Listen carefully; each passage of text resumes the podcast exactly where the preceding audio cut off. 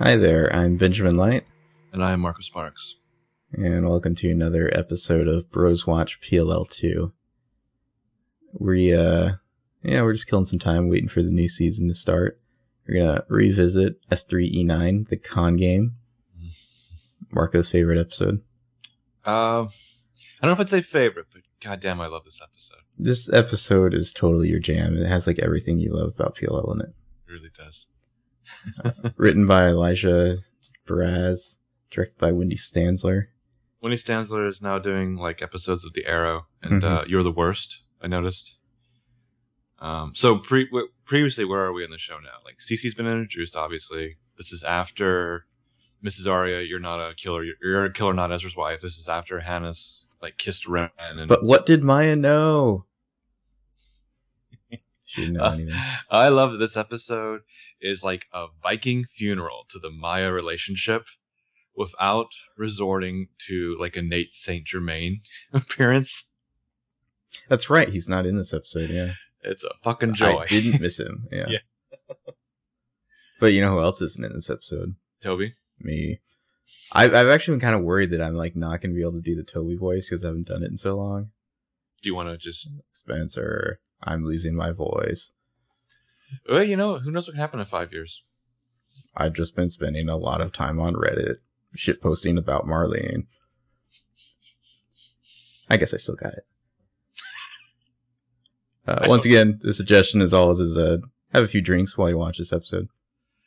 Oh, this episode. So I wish I was having a few drinks. This is weird. We're recording this twelve hours before or after or whatever. You know, twelve hours off when we usually record it. It's like early afternoon right now. Mm-hmm. I normally record the shows in the middle of the night, so I'm going to try to bring the energy here. Got my coffee. No booze. Sorry. You want to make that coffee Irish? No, I got to drive later. Okay. So should we start? Should we should we get rid of the rust? and uh...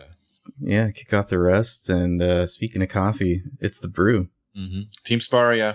Somebody, obviously not Emily, because Emily doesn't work. Somebody's making coffee here. Team Sparia stroll up. And I mean, I before we even talk about anything, we got to talk about these outfits.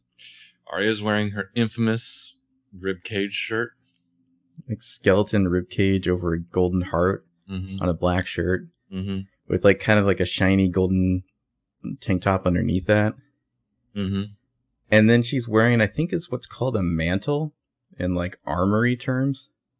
Uh, it's mm. like a like neck chainmail around mm-hmm. her uh, neck, some sort of necklace. Well, she's got like twenty pounds of beads on her wrists. Mm-hmm. Uh, Only the one wrist, though. That's yeah, yeah. I feel like that's like in like the supernatural fighting version of this. Like that turns into some kind of like demonic whip that she oh yeah smacks at her opponents. And you, uh, you can't totally see, but her pants are like these like super tight, like white pants with like big thick uh, black stripes down the sides, or they mm. they look like they're out of like Star Wars or something. Put like a like a drunken drunken splash of like rainbow colors in her hair, and this is basically a Harley Quinn outfit. Getting there, yeah. I mean, but also it's it's fitting that Arya's wearing this in this episode that we're going back and revisiting because we're recording this the day after Halloween. She's already wearing her costume. Yeah, it's no big banana peel. Spencer, meanwhile. Is that a maternity uh, blouse or something that she has on it? It looks like it looks like it's designed for breastfeeding. It like, it, ha, am I wrong? That's some weird fan fiction. Oh no, it is like it has this like little weird little thing where it looks like you can like unbutton like one of the, you know, like sides of the chest there and just like open it up to like breastfeed or something like that. I don't know. Well, maybe that's a style. So so maybe she got this from like Melissa's closet. Mm, maybe. And then she, she's like, this is convenient. Oh. Yeah. I dig it. I wore this to school and nobody stopped me. Yeah, well, she is a little out of sorts. Uh, what's going on right now? Uh, she's got like a crumpled middle envelope and Arya's waving her phone around. Just like shoving it in Spencer's face. And Arya says, okay, I understand you're really upset right now, but you can, can you please just look at this? And she's showing the photo. It's from Maya's like awful blog. It's that like Fight Club tattoo. Or well, a wrist stamp. Same thing. Okay. Uh, you know, because Holden. Yeah, yeah, yeah. Yeah. Uh, Arya, by the way, still has a BlackBerry here. Mm-hmm. And Ari says, it's a photo of Maya. And Spencer's basically like, no shit, you know, I saw it. And Ari's like, I found it on her website last night, Spence. Look, there's a stamp on her wrist that matches the one Emily remembers from that night. Holden really did see her there. And Spencer's just like, yep. That yup fucking speaks, point. That yup speaks volumes. That mm-hmm. yup says, cool it. Says, what is your fucking point, little woman? And Ari says, why are you not all go-go gadget about this? This is big. This is a real link between Maya and that night. Look. It's like shoving the phone in Spencer's face. Spencer just like takes the phone and sets it on the counter. It's time to get real with the shusher, the O G shusher. Spencer's like, Aria, I can't do this anymore, okay? I cannot keep running around looking for clues. I can't spend hours hacking into websites. Five days ago, I literally forgot to apply to colleges. Do you get that? Just then the uh, the barista brings their coffees, and they're both like, thanks. They're empty coffee cups. Yeah. Yes. Two goes with the coffees. They walk over to the, the nook. Aria forgets her phone. It's she just leaves the it there, yeah. Spencer sits on the couch as Aria stands over and like pep talks her. Pep talk like pressures her. Spencer's just like, first I drive Toby out of town and now this. And Aria's like, hey, it was just the early admissions deadline. You can still get in. It's gonna be okay. And Spencer's like, UPenn has been my dream school since I was eight, Aria. And yesterday I found my dream crumpled up in the bottom of a bag underneath my A P French and my physics homework, which by the way, I got a B on. A B. A no, B. Everything is not gonna be okay. And Aria has the greatest low-key, like, fuck this chick's problems way of drinking her coffee. Aria, she's, it's like she's really trying not to roll her eyes. Yes. It's like it's yes. a, a huge struggle. And Spencer says, I'm dropping my Velma act. From now on, I'm Daphne, because I've got a boyfriend to get back, and I have a college to get into, which... So much to unpack there. All right, it's like I think you're confusing which Scooby-Doo character you would have gotten in. We would have gotten into an Ivy League, and both Velma and Daphne solve crime. Yeah, don't uh, don't challenge Aria on Hanna-Barbera. Like, just step off. Meanwhile, the woman in question, Cece, has entered the brew in the background. She's at the counter and she finds Aria's phone, and she's hmm. like, "What's this?" And so Aria's still like pep belittling Spencer's concerns. Um, and after telling her how it is, Aria gives Spencer a reassuring and condescending pat on the shoulder and sits beside her. Beside her. That's totally condescending. That's a little, you know. That's a little rough. Uh, and then Cece walks over. She's cheerful as the sun's early rays. And she's like, morning, ladies. This belonged to one of you. And she holds up the phone. Aria quickly jumps up. And Aria snatches it. it away, like, immediately. It's like, are, are you going to, are they going to claim that, like, Aria just, some part of her always knew there was something sketchy about Cece? I think she did. Uh, I mean, Aria, she's like, yeah, that's mine, thanks. This like, is, especially, you, you know, knowing who Cece is. And Cece's like, sure. I mean, my only conclusion here is that Aria's A. Yeah. This is uh, before Aria, like, poured a whole bottle of wine on, like, the carpet of the uh, diva dish. um, so Cece's like, sure. And she sees the brochure or whatever on the coffee table in front of them. She's like, UPenn, who's applying? And Spencer's like, not me, because I'm going to community college. She's like this whiny Spencer sneer. Well, you know, it's funny. You were saying you didn't think Cece stood out as possibly being A in this episode. To me, she no, like, no, six, say, stands say, out like a red, red th- uh, sore thumb. I think she stands out too much. hmm. I, I mean, think that was the. I think that was almost the idea. They were going to like. They fooled you before by never hinting at Mona, mm-hmm. and now they're going to fool you by making it obvious and Dang, then like pulling it you. back. Yeah, because it's like Cece's like it's she's very subtly, constantly trying to get more information from the liars. Like she's constantly trying to like get them to tell her stuff. But she's also, and we talked about this many times on the podcast. Like Vanessa Ray is one of those actors that you would love to see. Like, do the big reveal, do the big speech, which I thought she was fantastic in Game Over. But, uh, like, at this point in the show, I remember thinking, like, the show is so brilliant because it has these, like, amazing tertiary characters like Noel Kahn and Cece Drake. And, like, putting them in the same episode. And not even, like, at each other or whatever. They're just, they're fantastic. But, um, that, that line reading by Troyan, like, clearly goes in the pantheon of the greatest ever. I'm going to community college. And Aria's like, she just missed the early admissions deadline. Cece's like, hey, you don't need early admissions. You're Hastings. If I can get in, you can get in. Which, seriously. Knowing what we know now. Seriously. That seems fair. Yeah. Spencer's like, you went to UPenn? And Cece's like, okay, dial down the shock. And Spencer says, no, no, it's just that you, if you went... Maybe you know somebody that I can talk to about my application, like a dean or a professor, a janitor even. And Cece's like, well, there is this party tonight. Um, some people I haven't seen since high school. This guy, uh, Steven, is supposed to be there. Last I heard, he got a job working for admissions after he graduated. I mean, this is totally made up, right? She hasn't seen them since high school. This is why he didn't get into UPenn, Spencer. Yeah. Spencer's like, at UPenn? She's like, yeah. And Spencer's like, that is great. That is awesome. Can we please go talk to him? I can just bring my application. And Cece's like, yeah, I wasn't really planning on going. It's not really my scene. Like, she's just, she's dangling exactly what Spencer wants in front of her. And then mm-hmm. it's just like, yeah, you know, whatever. It's so manipulative. Mm-hmm. She loves Spencer, dolls. Yeah, Spencer just gives her the crazy eyes. And Cece's like, oh, you're not going to stop staring at me with like a lost puppy until I say yes, are you? And I like how Spencer, she just very earnestly shakes her head. It's adorable. I Cece. like to think that this is when Cece, like when the dollhouse occurred to her. Mm-hmm. Yeah, and Cece says, uh, fine, we'll go. Meet me at seven outside the boutique. And Spencer's like, thank you so much. Uh, and Cece says, okay, bye, lovely. And Ari's like, bye. Spencer thanks her. And Ari kind of leans over, like playfully nudging Spencer. There's so much Teen Sparta in this episode. Mm-hmm. Uh, and she's like, well, look, you just got their wish, Cinderella. Spencer's like, you're going to come too, right? And Harry's like, mm, negative. I have to go talk to Ezra after school. It's totally putting the brakes, brakes on Team Sparry there. Mm-hmm. Well, Ari, Ari then just stares forward despondently. Spencer's just like, uh-oh.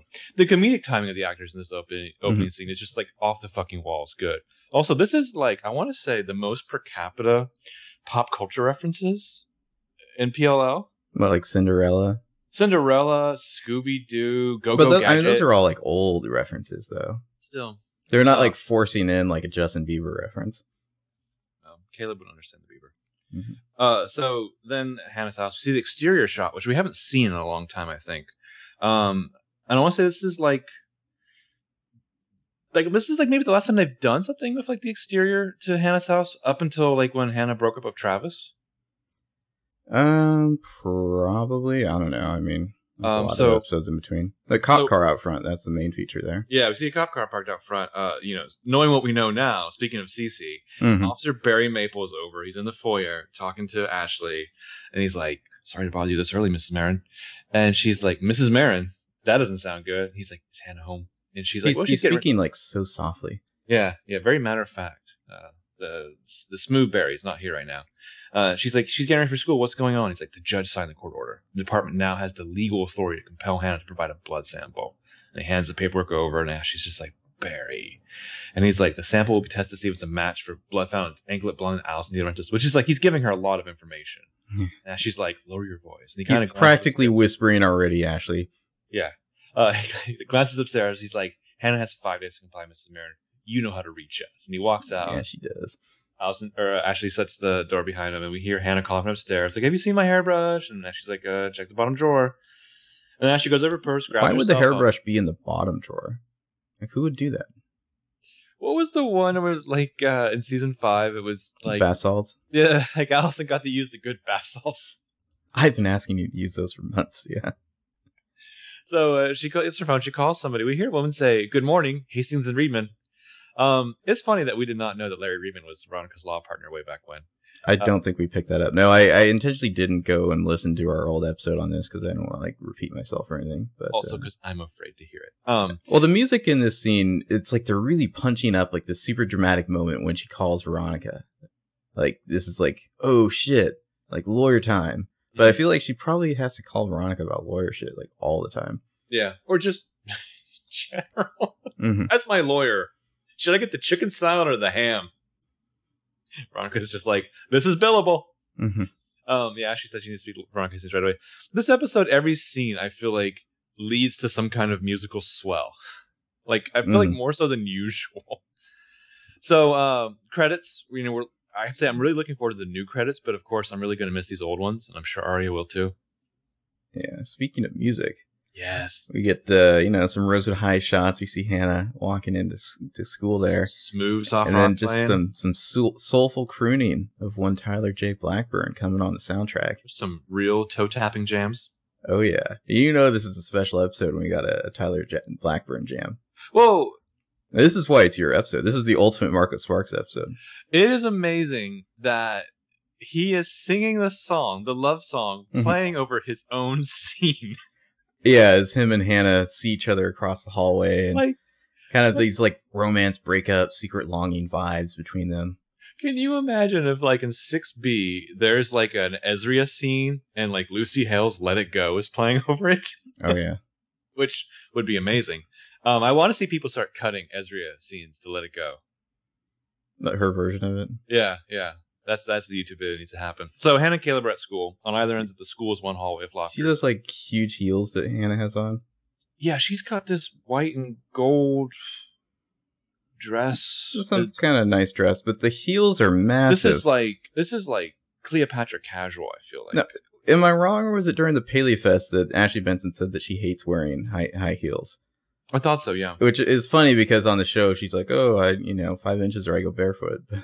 Three, yeah, three inches of nothing. Yeah. Mm-hmm. Um, we'll also see too, if you ever look at behind the scenes photos, if they don't need to show her feet. She's wearing like slippers. um, I remember that from like the yeah. songs episodes. So yeah, they they kind of see each other. It's like an okay corral of like teenage longing and lust. And then he watches her to see if this, she's actually looking at him. She starts walking towards him. Then she breaks off and goes to her locker. The song fades away as he walks over to her. He opens with the slickest icebreaker ever of "Hey." And she she turns and just like looks him up and down a few times. He notices. Can't you two see her in love? Uh huh. And he's like, "Have you seen Spencer?" And she looks like she's about to say something else, but then she like changes her mind. She's like, "No, sorry." Yeah. So she's re- this- she's really good in this scene. Uh, like they- she's really layering on like kind of like happy, but also like still feeling kind of wounded, but wary and hopeful. Like she's she's managing all the different emotions here. I don't think I realized in the first two seasons like how good Ashley Benson is with mm-hmm. like no dialogue. Yeah, yeah. You know, I mean, she's great with dialogue, but like when just the stuff, the Olympics she does of her face, much like Lucy Hale. But uh, yeah, he's he's pretty good too. Like they're kind of mirroring each other in just this hopefulness. Uh, so reaching the shirt pocket, hands her something, and he's just like, "Can you give this to her when you do?" She takes it, showing off a little touch of vulnerability. Yeah, it's the new login for Maya's website. He's like, "It's my number. Spalip is happening, and you're just gonna have to deal with it." It's also the uh, the time, the date stamp, the uh, the uh, G P S coordinates when we first made love in the woods in the tent. And Hannah's like, "How's your mom doing?" "Better. How are you?" His voice almost catches when he when he asks that. Yeah, you know, he's like, "How are you? Uh, can't you two see her in love?" And Hannah's like, "I'm fine." She smiles. He's, I think she she knows now. She's like, "Yeah, I, I have him." She he's like. Good. I mean, they, they are wistfully, longingly eye fucking each other here. Mm-hmm. They just um, stare at each other for like uh, two minutes, and then finally the bell rings. And he's like, "Thanks for passing that along." She kind of mouths okay to him. He walks off. She sighs, and then she gets a text. Mm-hmm. And camera zooms in, and we get some major Hannah face, and then we hear Spencer in voiceover reading the text. Mm-hmm. It says, "The Apple Rose Grill at closing time. Go alone or Caleb pays. A." Oh shit. We see the text on the phone. They're out in the quad now, Hannah and Spencer. And Spencer's like, "What's at the grill?" And Hannah's like, "I don't know. A's takeout." Nailed it. Spencer does not approve of that sentence. She's like, "When did you get this?" And Hannah says, "This morning. I talked to Caleb for like two seconds, and then bam, the text." Spencer says, "Do you think it was because of Mona?" And Hannah shrugs. She's like, "A probably knows that I'm the one who made her stay at Radley." Spencer says, "Has Ren said anything to you about how she, how she's doing?" And then you see Hannah kind of tense up because remember she uh, kissed him mm. recently in like last episode of one four, and now she's of course having to ignore him. And Hannah's like, "Oh, I don't know. I haven't talked to him since then." Uh, Spencer misses that obviously, and she's like, "You can't go. It's not safe." And Spencer said, or Hannah says, "Spencer, if it were Toby being threatened, then I." And Spencer says, "Then I would hope you would tell me the same thing. Look, I've already lost one person this week, and when Toby comes back to Rosewood, if he comes back, I'm just praying that it is in one piece, okay? So please promise me that you will not go." Can you imagine if Toby had died in season three?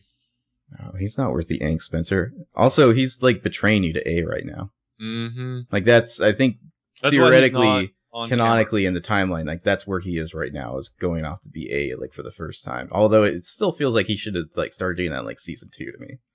Uh, I feel like he's probably it's probably him in the in the. The A tag at the end of this episode, right? Uh, could be or could be Cece. Okay. Yeah. So Hannah, Hannah actually acquiesces. She's like, "Okay, I promise." They look over. There's Emily and Paige. They walk into the courtyard. They proceed to be cute and obviously like in their new love phase. Um, Spencer and Hannah watch them, and she's just like, "Wow, I haven't seen her smile like that since Maya." And Hannah's like, so I take it we're still not going to tell her about getting the Maya's website. So she's like, she deserves a moment of happiness where we drag her down the Maya wormhole, which is seriously like keep her away from the buzzkill that is Maya's awful vlog. So canonically, as you said, can we just call that that period on P L L that the Maya, the Maya wormhole? wormhole. Yeah. And it's like, you know, Arya thinks it's a sign that we didn't get a hold of them that night. Like the universe just wants her to be happy. And Spencer, Spencer says the universe is a finicky bastard, but Spencer should have said something like, Arya's a fucking idiot sometimes. The universe is a finicky little bastard. Arya also Arya thinks literally everything is a sign that she should keep dating her teacher. So yeah. do do with that what you will. Yeah. So Paige and Emily walk over, and Emily's like, hey, and there's some haze. Hi, Paige. Hi, hey, blah, blah, blah. And I was like, how's it going?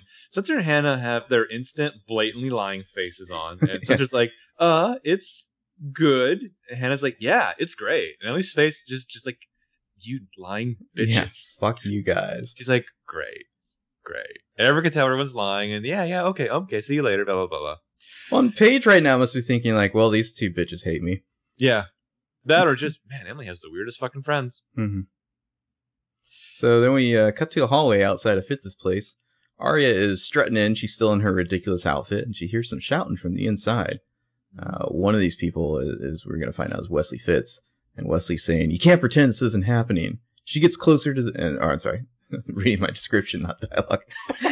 She gets closer to the door to eavesdrop. Uh, Ezra says, no, but I can kick you out of my apartment.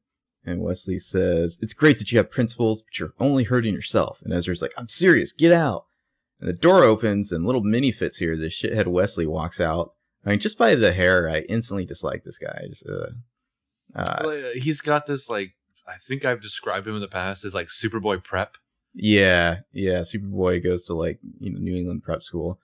And he he's like, dude, don't be an idiot. Take the offer. And Arya has to, like, duck out of the way as he goes flying by. And then he stops short because he notices her. And Ezra's leaning out at the door. And I like the way Arya does this, like, little, like, hand splay out thing. Mm-hmm. Like, from the sides. Like, she, she's surprised. I feel like this is the international sign for can't even. Mm-hmm. Uh, and Ezra's like, I'm not going to. And then they, they both shut up. It's like, oh, Arya's here. No, and, because of her fashion, too. Mm-hmm, yeah. Like, holy shit. Well, what I is this crazy like, bitch wearing? Well, I feel like Wes is like, oh, you must be Arya. Well, he's just like, you Arya? Which is very impolite. This guy lacks Holden's manners. Yeah. And Ezra's just like, not now, Wes. He's trying to be all hard. Wes is like, dude, introduce me. And Ezra's like, dude, keep walking. And Ezra, or I'm sorry, Wes, he gives us like a little shit smile, and he kind of half bows and takes off. Arya's watching, and then she goes back to Ezra, and she's like, and that was? And Ezra says, that's Wesley, my brother. And he says it like it's somehow Arya's fault, and yeah. He just walks back inside. Oh, my, if possible, in this episode, my opinion of Ezra lowered. if if that's even imaginable. Also, oh, it's really, always possible. What fascinates me is, so, Greg Sulkin, I believe, is British, which is always funny. Oh, really? You, I think he is. Huh. I think. Um, he should he should go with that anyway. Yeah, but I feel like it's always funny when you make a British actor play American, you make them say things like, dude. Mm-hmm. He's uh, dating Bella Thorne, who's going to be in the new I'm Marlene King show. There you go. Which I think is a weird incestuous vibe. Um, so after the commercial, Arya well, calls... Well, just one last little detail. After Ezra goes inside, Arya, she does her classic move where she looks behind her and then she does the eye narrow. Mm-hmm. Oh, I love it. Every, every time she does it, it's classic. It's not enough to be like a proper drinking game, I guess, unless you're like like truly like Netflixing and chilling yeah. with P L L. Um, well, how how disappointing must Ezra's family be to Arya? This can't be what she was like, you know, fantasizing that like. Yeah, yeah, they're ruining the fairy tale. Mm-hmm. Of course, Ezra is hardly Prince Charming. Uh, so after the commercial, Arya follows Ezra in his place, shuts the door. Did Ezra's you get like, like at her purse? No, it's like this weird little circular number with like like bedazzled like leopard print shit all over it. Yeah, I mean, so it, it goes with the outfit. That's so Arya. Uh, mm-hmm. Ezra's throwing away old Chinese takeout boxes. We see there's a chessboard set up on the coffee table. And Arya's That's what like, two bros do when they hang out. Yeah, yeah. Ang- angry chess playing. Uh, mm. Arya's like, what offer was he talking about? And Ezra's like, nothing. And Arya's like, Ezra, I could hear you two yelling from the stairwell. Clearly you're upset. And he's dismissively like, I meant it. It's nothing you need to worry about. And well, Arya, no, he's like, I meant it's, uh, it's nothing you need to worry about. Like, fuck that bullshit. You can yeah. see, like, what a weasel he is about telling the truth. Well, and Arya, Arya, like, for once, cuts to the chase here. Yeah. How much money is your mom going to pay you to break up with me? And he's like, why would you ask that? It's interesting. Like, she offered response. It to me first. And Ezra's indignant. He's just like, wait, wait, let me do some exposition here. You're saying the other day at the museum, previously on P L L, my mom offered you money to break up with me? And she's like, that's what I came here to tell you. And he looks upset, like he wants to punch the wall in a futile stab of masculine outrage. And she sighs. Well, he's just like glaring and huffing. Yeah. Yeah. And he's like, I- I'm sorry. I'm just processing. And he walks right past her, and Ari's eyebrows like shoot up into her skull. And she's just like, well, can you please process out loud? Why was your brother here? And Ezra, it's like he really wants to give the littlest amount of information possible. He's like, he came to help buy back the car I sold. Ari's like, why? And he's like, it's complicated. It's, hey, Hannah and Caleb own that. They own Some, that. Somewhere Caleb is just like, how dare you? He's like, yeah, he's saying that while he's holding a guitar. Uh, Arya's like, I can keep up, Ezra. And I was just like, technically, the Jag wasn't mine to sell. My grandfather left it to me, but because I disowned my inheritance, it defaulted to my brother. About a month ago, I needed money, so I called Wes, and he said I could sell the car and keep the cash, because he's magnanimous as fuck. Mm-hmm. And Ari's like, okay, so? And he's like, so, my mother found out, and now she's claiming it's a sentimental family heirloom. And Ari's like, oh yeah, because she is just so sentimental.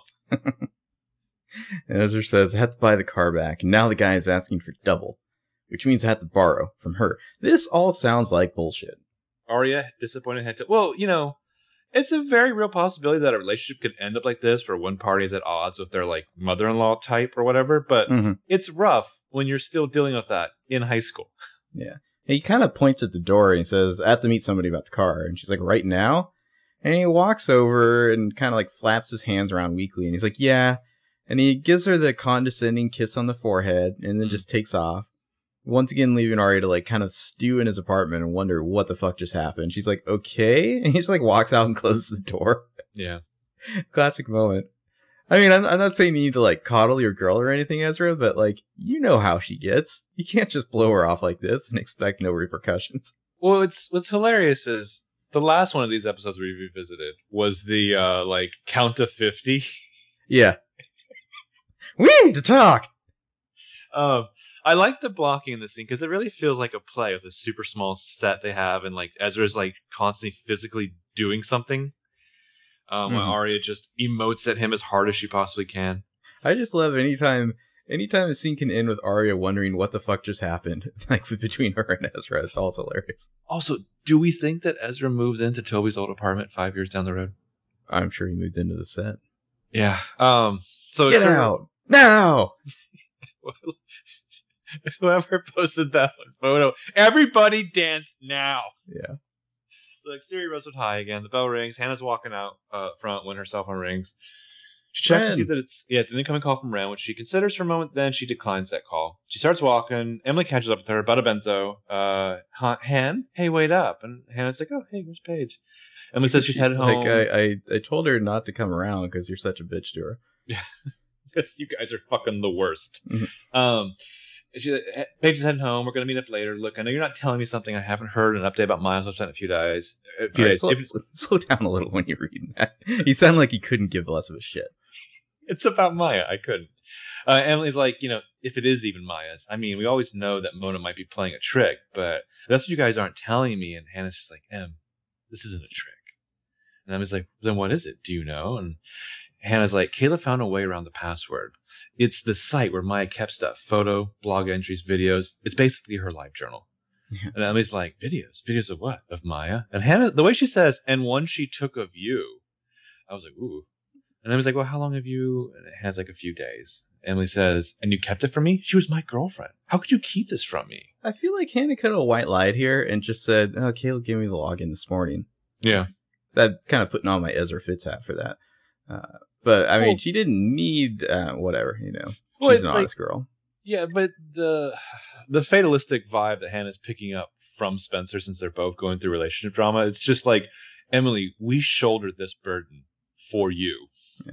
Well, and Hannah you- says, you know, because we saw how happy you were with Paige and couldn't bring ourselves to ruin that. Come on, Em, at least one of us deserves to be happy. And Emily's like, look. And she's kind of pissed. She's like, I know you're trying to protect me, but it is not up to you. I don't appreciate being lied to. And it's like, you're right, and I'm sorry. Emily nods. She's not very pleased, but she takes the uh, apology anyway. And Hannah pulls out a slip of paper And she's like, here's the login info from my website. I can look at it with you if you want to. Uh, and Emily's just like, no, I want to do that on my own. And Hannah's probably secretly thrilled that she doesn't have to watch Ma- Maya's awful videos with Emily. Yeah. I mean, I think this is an interesting moment for Hannah, because Hannah and Caleb are the kings and queens of lying to each other for their mm-hmm. other's own good, because, you know, yeah. it's complicated. But here's where Hannah, like, actually shows that she knows it's wrong. She knows it's wrong when she, like, does this. That's also one of the liars. I mean, yeah, it's know, the relationship that really higher. matters to her. Um, mm-hmm.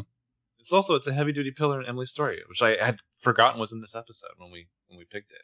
This episode, Emily's arc is just, like, being a sad bastard. Well, it's, like, it's that episode where it's, like, you have to do this to, like, like emotionally end cap the Maya situation. Mm-hmm. Um, because otherwise you can't properly move forward with Paige. Uh, yeah. So then we see the sign. Oh, we're out like Main Street, Rosewood area for the Hastings and Reedman Law Office. Ashley's walking out of there. And I remember at the time when we when we did this episode before, we were obsessed with wondering who Reedman was. Reedman was, yeah. It's and the then, yeah, then we cut across the street. No, there's Pastor fucking Ted talking to some woman. Uh-huh. Uh, and Ashley gives a big old sigh because that's what you do when you see that guy. And she kind of puts her head down, tries to walk off, like very pointedly not looking in his direction. But of course, he has to like ditch ladies talking to and like rush right over to talk to her. He's like, Ashley, hi. And she's like, hi. He says, so what brings you down to my neck of the woods? It's yeah. like, uh, nosy much? It's downtown Rosewood. This isn't your neck of the woods. It's Rosewood. I just walk out of a law office, you yeah. prick. You guys have one street. That's not your neck of the woods. Uh, she's like, uh, just a few errands. And it's like awkward. And she's like, I should get going. And he says, maybe we could grab coffee sometime. And she's like, we should. Coffee would be great. And he says, okay, okay. You know, they say to each other. And he says, well, it's nice seeing you. And she says, you too, bye. And he takes off. And then he kind of looks back as she's kind of smiling shyly to herself. God, I hate Ted. He's like, yeah, I still got it. I just, I, I couldn't stop thinking about, I'm just going to finish my coffee. I'm staying. Yeah. Finishing the coffee. As yeah. as we learned from his first appearance, you just know this guy's like a fucking fiend on Tinder and shit like that. Like, well, he, you know, I think, feel like the last time we saw him, or maybe like one or two times before, he was trying to date Ella. Ella. So yeah, that yeah. was his first appearance. Yeah, I don't, I don't trust you, Pastor Ted. Uh, there is a cool shot of just kind of Ashley smiling herself, like walking behind some trees. I like that shot. I mean, we cannot forget about the halcyon days of Mainline Mate. Oh yeah. And then we get one of the greatest scenes ever. Uh, Arya has changed into like kind of a green dress. I know she has matching green eyeshadow on. Mm-hmm. And she's lying despondently on Spencer's mm-hmm. bed. While Spencer's kind of putting some clothes and hangers on top of her. And Arya's like, he basically kicked me out. We are just as outraged as you are, Arya. And Spencer says, he did not kick you out, okay? He had to go someplace. And Ari's like, I'm kind of lying here despondently right now, Spence. I love this scene so much. Spencer's like, well, can he just sit despondently? I need the bed. And Ari's like, no, lying is more despondent. Oh, Aria is so much fun when she gets a little bit chippy. Yes. Spencer's like, please? And Ari's like, okay, fine. So she sits Whoa. up and yeah. This, she... this is this is like not like the adult Spencer, like the hardened Spencer that we know. This is like this is still teenage Spencer who just mm-hmm. wants to get into college, and it's like she's she's gone back into the uh, uh, I don't know, like like being wounded by like the littlest things. I, I... I mean, can we assume that like Arya went home, changed her outfit, put on some new makeup to you know accessorize, and then came over and just decided to like sulk with Spencer? Yeah, she's just like, I'm gonna go dress like an exotic avocado. And then she'll Spencer to, like, d- dwell in my misery. And then she sits up, and she just kind of affects this air of, like, polite arrogance. And she's like, show me options. And Spencer holds up two very ugly blazers. And Spencer's like, okay, gray or blue? And Ari's like, definitely neither. Spencer's, Spencer's aghast. Yeah, these are my most collegiate-looking blazers. Ari says, you did not just say that. Spencer, so, you're going wait, to meet the... Sorry. I'm sorry. We know that obviously Hannah's doing fashion and mm-hmm. after the time jump, but amongst the liars, who do you think that they think is the most fashion forward? I think they go to Arya. I mean, granted, I think they, they much... go to Spencer for like when you need to look kind of adult and professional, right. And they go to Arya for like when you need to, uh, you know, be daring or whatever. Arya or Hannah. I mean, Hannah's kind of into fashion. I mean. Too. Are the same person. Grant, yeah. This scene is much a product of Spencer's delightful mania as Arya, and I, I guess you could wash over like, yeah, Ella would go to Arya because that's the only person she knows. But like, I wonder though, does Emily ever turn to Arya and be like, what should I wear? And Arya's like, finally, you turn to the expert. Arya's like, uh, let me think. Like Daisy Duke shorts, a flannel tied around your waist. Let me get some you some kind of, of these... tank top that shows off your sports bra, you know, no, and, no and knee high socks. No more jerseys. No more tracksuits. Oh, Arya. Um, yeah. So Arya says, Spencer, you're going to meet this UPenn guy at a party on a Friday night, okay? So I, I really don't think that attire is business formal. And Spencer's like, frown. Did I mention how happy I am you're coming with me? And Arya chuckles, almost snorts. Mm-hmm. And she's like, you mean you don't want to go alone to some random party of a twenty-two-year-old stranger? Which I don't even want to think about the timeline when she says that. Oh, just just try not let, to think too close. Just let it wash yeah. over. And Spencer's like, she is not a stranger. She's Allie's older, gorgeous, very well-connected friend that somehow we never knew anything about. Huge red flags. Mm-hmm. Arya's like, yeah, Allie would have dangled her in front of us like a pair of diamond earrings. Why didn't she? That's very nice imagery by Arya. Yeah, yeah. Well, Arya, Arya gets Allie. Um, yeah. So she's like holding up a dress in front of herself in the mirror. And so well, like, she says, I don't know. You know? Yeah. And Arya's offended at the very sight of this navy blue dress. She's like, is that your mother's? Spencer's like, no. And then Arya glares at her. She's like, maybe? Help, please. And Arya just kind of flaps her arms and deigns to get off the bed and go look in Spencer's closet. And Spencer flops down in her place. Because uh, Arya's like the fashion whisperer. Yeah. She instantly picks out like a white top and like a blue print skirt. And she's like, perfect. You can wear this. Yeah. Spencer's like, wow. It's so amazing. Yeah. Uh, and Arya tosses the clothes on top of Spencer and then goes and lies down next to her. And they both stare at the ceiling. Uh, super Teen Sparta moment here. Mm-hmm. And Spencer, I really like, uh, they just both look at the ceiling. And she says, you and Ezra are going to be fine. I promise. And Arya says, if you say so, his family is. And Spencer says, look, I get it, okay? My Nana once offered me two hundred dollars to shave my father's sideburns in his sleep because apparently they were an affront to his upbringing, with like air quotes. And they giggle. And Spencer says, and he still has a scar, like really close to his ear.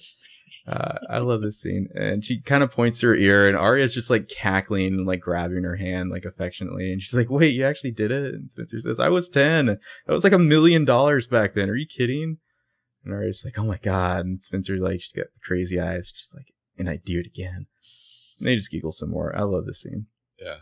You know, one thing I noticed rewatching it too is like that whole end of the conversation, like the last like thirty seconds or so, it's all one shot. Mm-hmm. Uh, and it plays out like it, you're you're seeing both of them and the way they interact with each other. It just feels so natural. It's like you completely one hundred percent buy that like these are longtime friends. It doesn't even feel like you're watching actors at all. Well, I think it plays all that moment plays better too if it's one take, mm-hmm. not lots of editing. But yeah, sure, Maya's dead. Allison may be dead. Maybe her body's been kidnapped, and people only ever kidnap bodies for positive reasons. But I I do love how like light and fluffy this scene can be.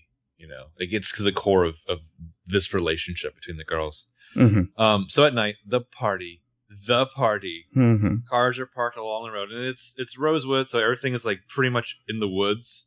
Um, oh yeah. Cece pulls up in her red convertible with Spencer riding shotgun, Arya in the backseat, and Spencer's like, "So they're coming back to a party at Rosewood?" And Cece's like, "You never know." No, that, that, that's not what it says. Arya says, "Is it weird to come back to oh, coming back to a party at Rosewood?" Yeah, so he's like, you never know what you're going to get. People either love you or they don't remember your name. Look at Jason. He won't return my phone calls. And we dated for how long? As they're getting out of the car. Oh, shit. Spencer has her college envelope application in hand. And she's well, like, Jason's just really going through a tough time right now. And Cece's like, apparently. LOL. Well, it's really funny how like non-committal Cece is about everything here. Yeah, yeah. Like, oh, you come back to the party at, you know, Rosewood? And she's like, you never know what you're going to get. Yeah. Arya's, I never uh, went to Rosewood. Arya like, looks around, her spidey sense starts tingling, and she's just like, wait, I've been here before.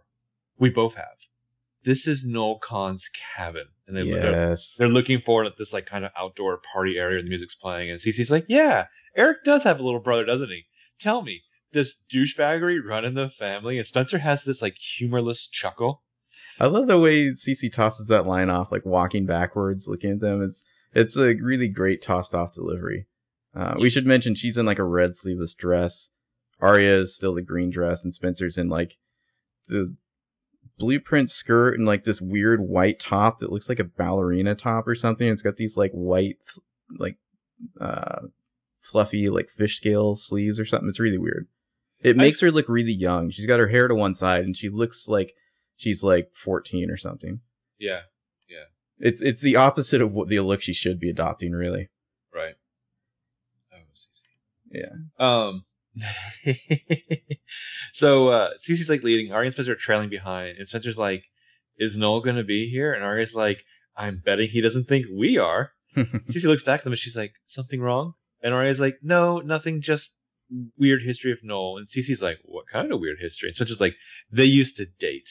I love she exit on a little bit. Um, and Arya's like, I wouldn't exactly call it. And so Spencer cuts it off with, it ended really badly. Oh, yeah. So Cece's like, oh, so it does run in the family. Listen, I understand the hex of the ex, believe me. But Noel's going to be one of two hundred people at this party, if he even shows. And we drove all this way. So I say we go in, find Steven, give him your application. And if it's totally awkward, we can bail, okay?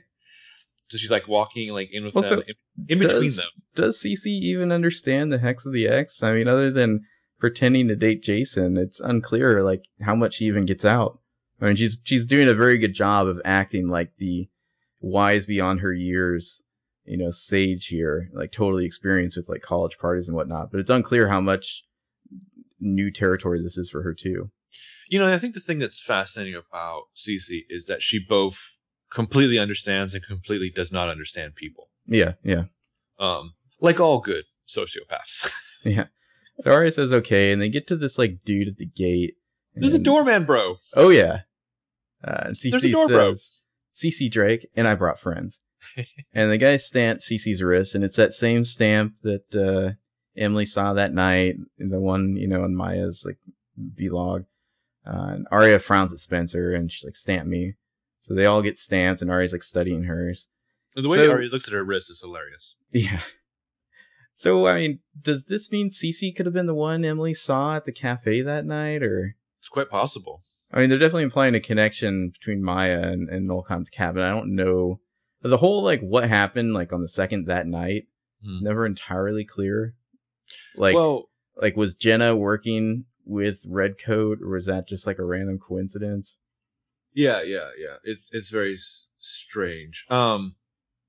And wonderful. I I like knowing what you know now, though. It seems so clear here that Cece is pleased to be engineering this moment. Like she's she knows this clue is possibly being delivered to these girls.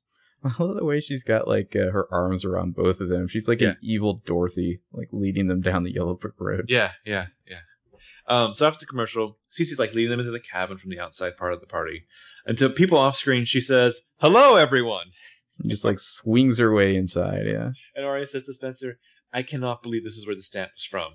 So it's just like, yeah, everybody here is Eric's age. What would Maya be doing with this crowd? And it's like, really, ladies? We see a bunch of people partying, and Cece hugs some dude. And Arya's like, yeah, who was that guy with the stamp at the dinner or the diner that night when Allie's grave was dug up? And just I mean, like some Lucas? They wouldn't let Lucas into this place. Yeah, I don't think so. Yeah. Um, fuck off, Lucas. You're well, not so on the list. Noel Khan and Sean were friends. Yeah, yeah. So just then, some drunk girl bumps into Spencer, almost spills her drink on Spencer's envelope for college application. Spencer's like, oh my god, maybe I should have brought two. And Arya's like, maybe you should have left it, just just left it in the car. So Arya's a like, bit annoyed. So she's like, what? And Arya's like, I'm sorry, but hello. And she has to pull back the mountains of beads on her wrist to show mm-hmm. Spencer the stamp again. Arya doesn't want anyone, like, singling them out as, like, being, like, you know, too young to be here. She, she wants to appear old and sophisticated. Yeah, but... but well, like, because Arya's whole thing is, like, Spencer's, like, she's left the fight. She's not... But as we know, like, Arya wants Spencer to take the lead on the mystery. And granted, whenever Arya has to, she's incredibly effective. Well, yeah, but I, I think the thing with the envelope in particular is that, like, Spencer is, like, making them look like dorks by carrying that thing around. True, true. Arya's um, trying to, like, blend in. But just imagine when Arya is upset because you're being a buzzkill or not mm-hmm. having focus. Yeah. And Spencer's like, I know. And then Cece returns them. She's like, ladies. Spencer's like, did you find Steven? And Cece says, hun, you got to meet the guy before you shove your stuff in his face. And she snatches the envelope away. Yeah, nice double entendre. And Cece says, don't worry. I'll get it where it needs to go. Game room. Follow me. So Steven doesn't exist, right? I would be highly suspicious by the end of the episode. I feel I mean, like he have, doesn't. We have to talk about the email at the end, but yeah. Oh yeah, we'll get there. Um, but yeah, Stitcher's flabbergasted, so they follow her because I mean they had no choice. Yeah, exactly. They're strangers in a very strange land. Uh, in Emily's bedroom, she's sitting at her desk watching Maya's videos on her laptop, uh, which sounds like the worst way to spend a Friday night ever. And Maya says in her video... Oh, I, I, do you want me to do it? I absolutely do.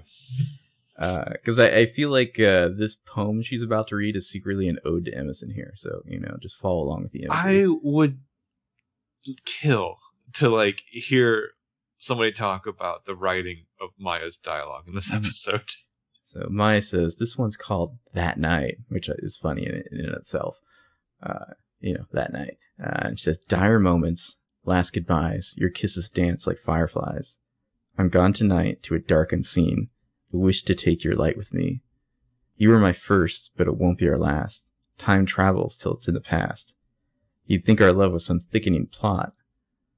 They didn't know that that's all we've got. I, and my, Emily's like crying and caressing the screen. This Nowhere is totally my... about Emerson, right? Uh, you think Maya's?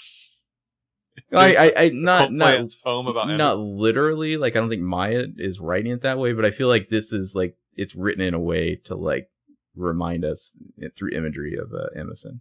Mm. Mm. It's like I miss crying. It's like she just realized for the first time how horrible Maya's poetry is because it's bad. It's real bad. I I felt bad in retrospect when we asked Brian Holdman if uh, Ezra's shitty writing was was really his. Yeah, I could have worded that a little bit better. Um, um, so the game room, we see some chick playing pool. She's playing with a shirtless dude. There's like a dartboard on the wall. Cece leads our inspector down some steps in this game room. There's a neon sign that says hot, hot, hot on it. Uh, I feel like, like we've seen that sign elsewhere. Probably. I mean, they reuse a lot of these things. And Cece says, looks like Eric Kahn's still playing True for Dare. And Spencer says to Arya, okay, it's official. You were right about the Blazers. I gotta say, no Khan throws the coolest Ragers. You know, after this episode, when he talks about, and this is a dark ride, about, like, he puts out a better spread, mm-hmm. Gotta believe it. Yeah. Um, I mean, there's, like, uh, some, like, shirt, some shirtless dude, like, high-fiving a chick who, like, presumably, like, has his shirt as they're playing pool. They're playing, like, strip pool. Um, as you do. I mean, every party I went to in my twenties, like, just a bunch of scenesters getting high and, like, trying to act above it all. These people seem like they're having a good time. They are outside themselves with fun. Mm-hmm. Yeah, and Cece uh, says, "Looks like Eric Kahn's still playing Truth or Dare." You said that, yeah. Uh, and so we uh, cut to Firestorm and his girlfriend Caitlin Snow here, who's wearing like just like a bra with like a shawl over it, mm-hmm. uh, and just like admiring uh, Ravi Amell here. Ravi Amell, cousin of Steven, uh, mm-hmm. who's also, I believe, dating the actress of the A B C Family show Chasing Life, which was just canceled. You really keep up on that uh, like teen star drama. I really am, because mm-hmm. it's so interesting in this episode. I feel like, uh, based on this episode, Taylor Lautner wishes he were Robbie Amell. Like, like in this episode too, Robbie Amell too, I have to say, like him and Peter Facinelli, they're there to inherit some kind of old school Tom Cruise vibe if they wanted it. Yeah, and uh, Eric gets up and he says, Cece Drake, because that's the kind of party this is where you like have to say somebody's full name. Yeah, uh, yeah. She says, back from the dead, how the hell are you? Oh, I love this guy. Well, then she says... Worse now that I'm seeing you, Eric, but thanks for asking.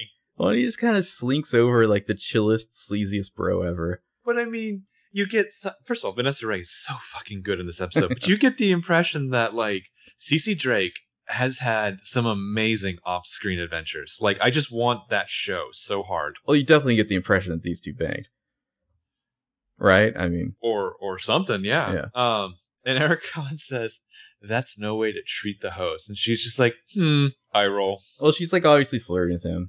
And then he looks over at the two liars, like looks them up and down. And he's like, but you've brought a virgin sacrifice, so all is forgiven. And he Classy just leers dude. At them. Yeah. Arya and Spencer like look at each other.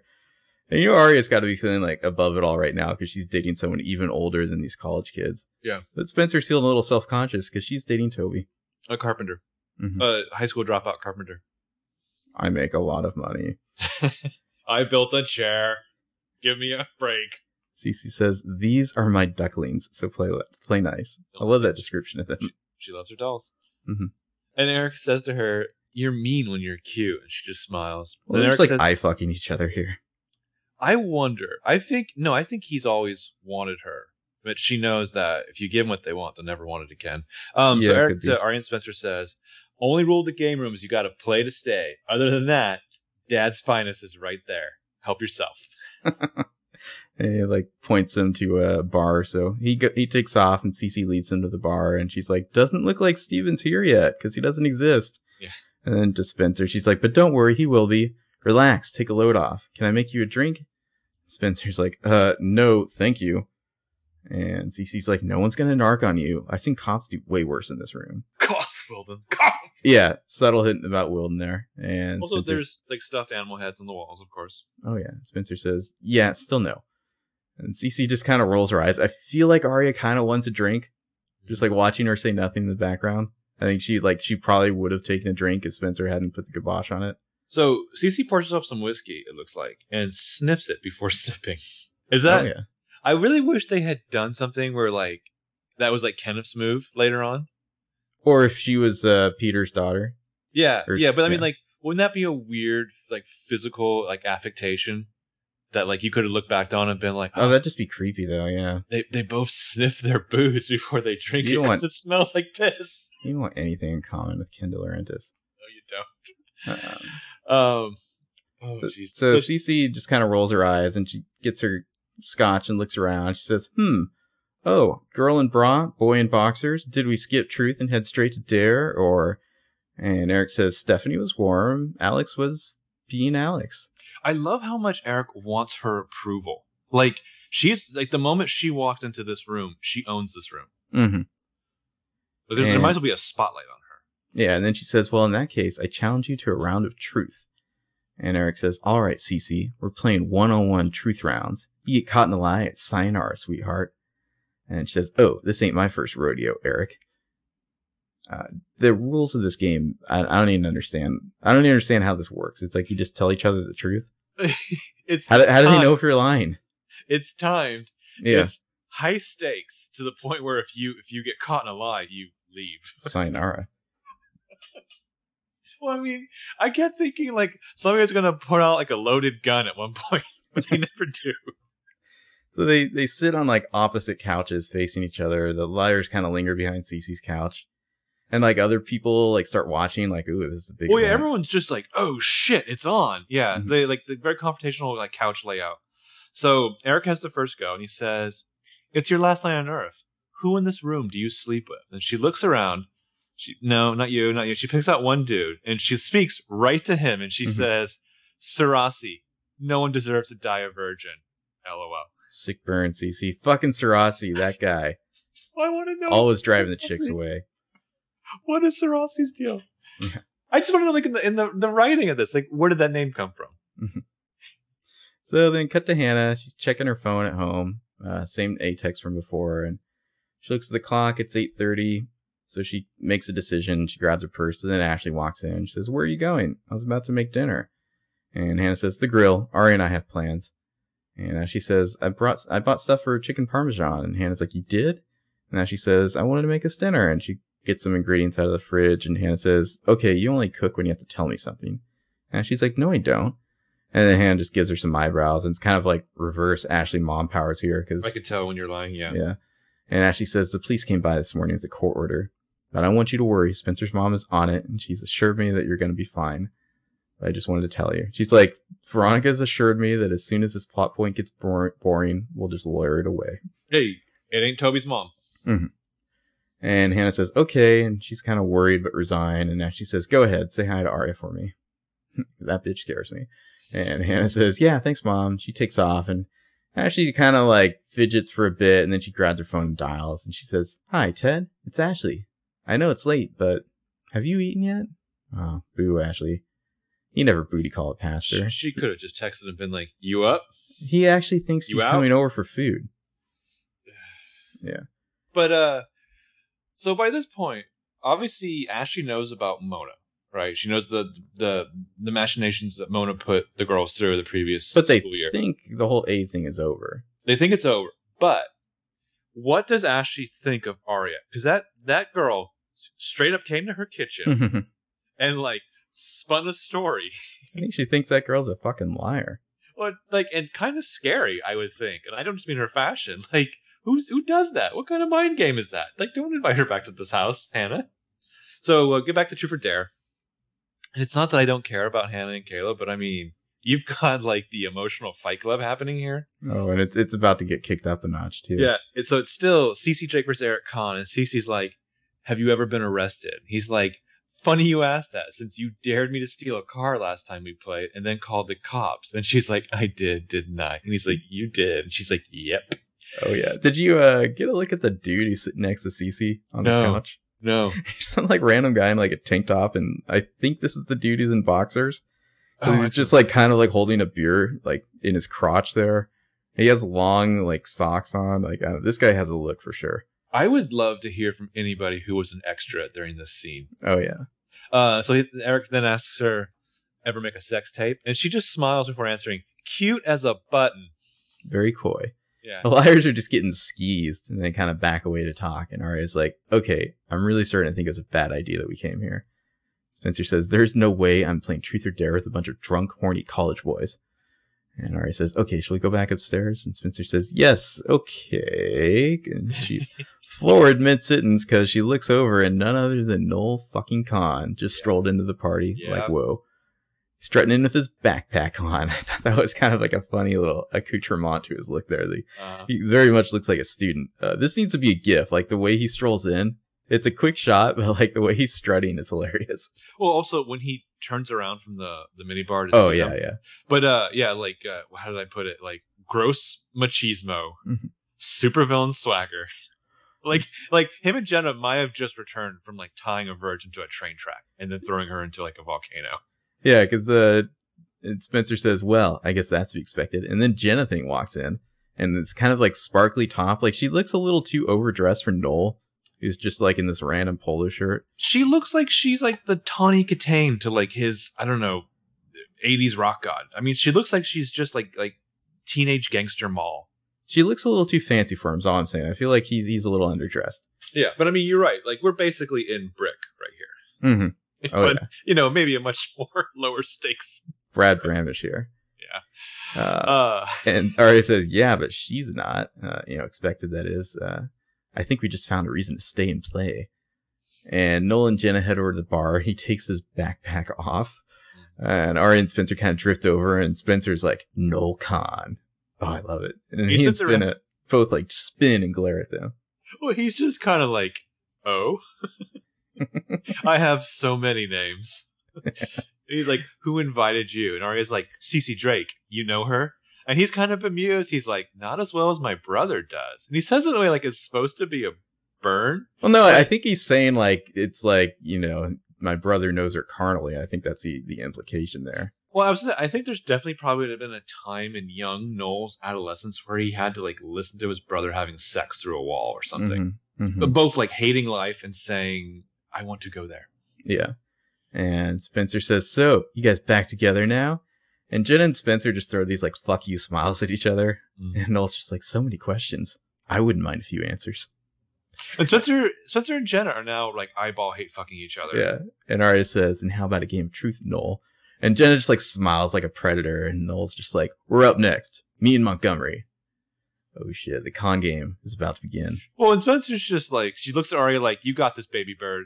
And mm-hmm. Arya looks at her like, "I did not actually expect that I would be required to do anything here. Oh, shit." Arya. So Arya, I feel like, is is kind of the Tyrion in this situation, expecting Spencer to be the Kingslayer. Oh, I, I can see that. Yeah. Or, or Bronn. Uh, yeah. Yeah. Or Bronn. Yeah. Yeah. Um, Spencer's like, or uh, uh, Noel's like, "You don't have any honor, Spencer." And Spencer's like, "Yeah, but he did." It's no cure for being a cunt. Uh, meanwhile, Hannah leaving the grill by herself. Uh, it's closing time, I guess. And just then, Caleb rolls up in his mom's Mercedes, and she freaks out. And she's like, "Caleb, what are you doing here? You have to leave," because he's like rolled down the window. Mm-hmm. And Caleb's just like, "Hannah, get in the car." I'm sorry, I should have let you do that. Yeah. Uh, and Hannah says, "No, listen to me. You have to go now, Caleb, please." "Hannah, I sent the text." "What?" And he's like, "I'm A. Get in." Dramatic cut to commercial. I mean, did they really? I feel like they. Nobody thinks he's A here, right? Like, we no. all assume that he just sent the text to get Hannah to admit. Yeah. They don't even do like the throwaway line where he's like, "I pretended to be A because blah, blah, blah." Like, you know, yeah. like they don't even do that. But it's funny, is it's kind of like, even jokingly or, or even facetiously, dipping your toe in the waters that would eventually be Toby. I can see that, yeah. I mean, like, you you kind of have the mind paradigm, the possibility that one of the boyfriends could be shady. Mm-hmm. Granted, I'm saying that on a show that's for two and a half seasons featured Ezra Fitz. But yes, one of the boyfriends could be shady. After the commercial, Caleb drives him and Hannah over to, like, the, the train station set, like the stairs that like lead the up. A little alley, yeah. Which is also the back of the brew. And, like, Toby's apartment and everything, yeah. Yeah, yeah. Uh, where, where, you know, Spencer broke down crying that one time. No, so I want to say the last time we were actually here was season two with the, like, you're, like, smart, smart. Um, Caleb stopped. Oh, as a, as a train station? Yeah, probably. As, as a train station, yeah. I thought uh, you were just book smart. Yeah, yeah. So he stops the car, tries to get Hannah to talk to him. There will be smooches coming. But he's just like, Hannah, look at me. Look, I know you're scared. But A isn't going to find us out here. I'm not scared. Okay, good. I'm freaking out. You think you know what's going on, but you don't. You showing up at the grill proves that I do. Oh, right. So you figured out there's another A out there. Caleb, you don't even know what that means. It means that you could stop lying to me. We can be together. She's very frustrated. She unbuckles her seatbelt and gets out. Yeah, he gets up, follows. Hannah! And she's kind of pacing in front of the car. She's, well, she's, doing, she's doing those jazz hands that uh, Aria was. I can't even. Yeah. Yeah. Look, it's not that easy, Caleb. This person dug up a grave and, and stole a body. This person might have killed Maya because she knew something she shouldn't have. This person... What, Hannah? She kind of sits, leans back against the hood of the car, and she says, A ran your mom off the road. A flew to Montecito to scare the crap out of me, and it worked. That's why I couldn't tell you what was going on. I wanted to, but I couldn't. You think I would have just let you walk out that door if I had a choice? Caleb seems a little shocked, but it's like every, things are starting to click in his mind now, you know. And he moves in and kind of cradles Hannah's face in his hands. Uh, then she spins away and walks off. Well, it's like there's an aspect of Caleb that's like the Byronic, like werewolf hacker bro hero. Like, mm-hmm. like he thinks he's gonna solve it just by going over there and kissing her, and she's just like, "No, you don't get it. Like, you can't fix everything, especially not with smooches, but maybe later." Um, so the con game, game oh, yeah. room. True for dare time. Noel and Jenna are sitting next to Eric on their their the evil couch. I didn't realize this at first, but Eric's got his like his like stopwatch. He's like, go. He's, he's the fucking timer. He's, he's the game master.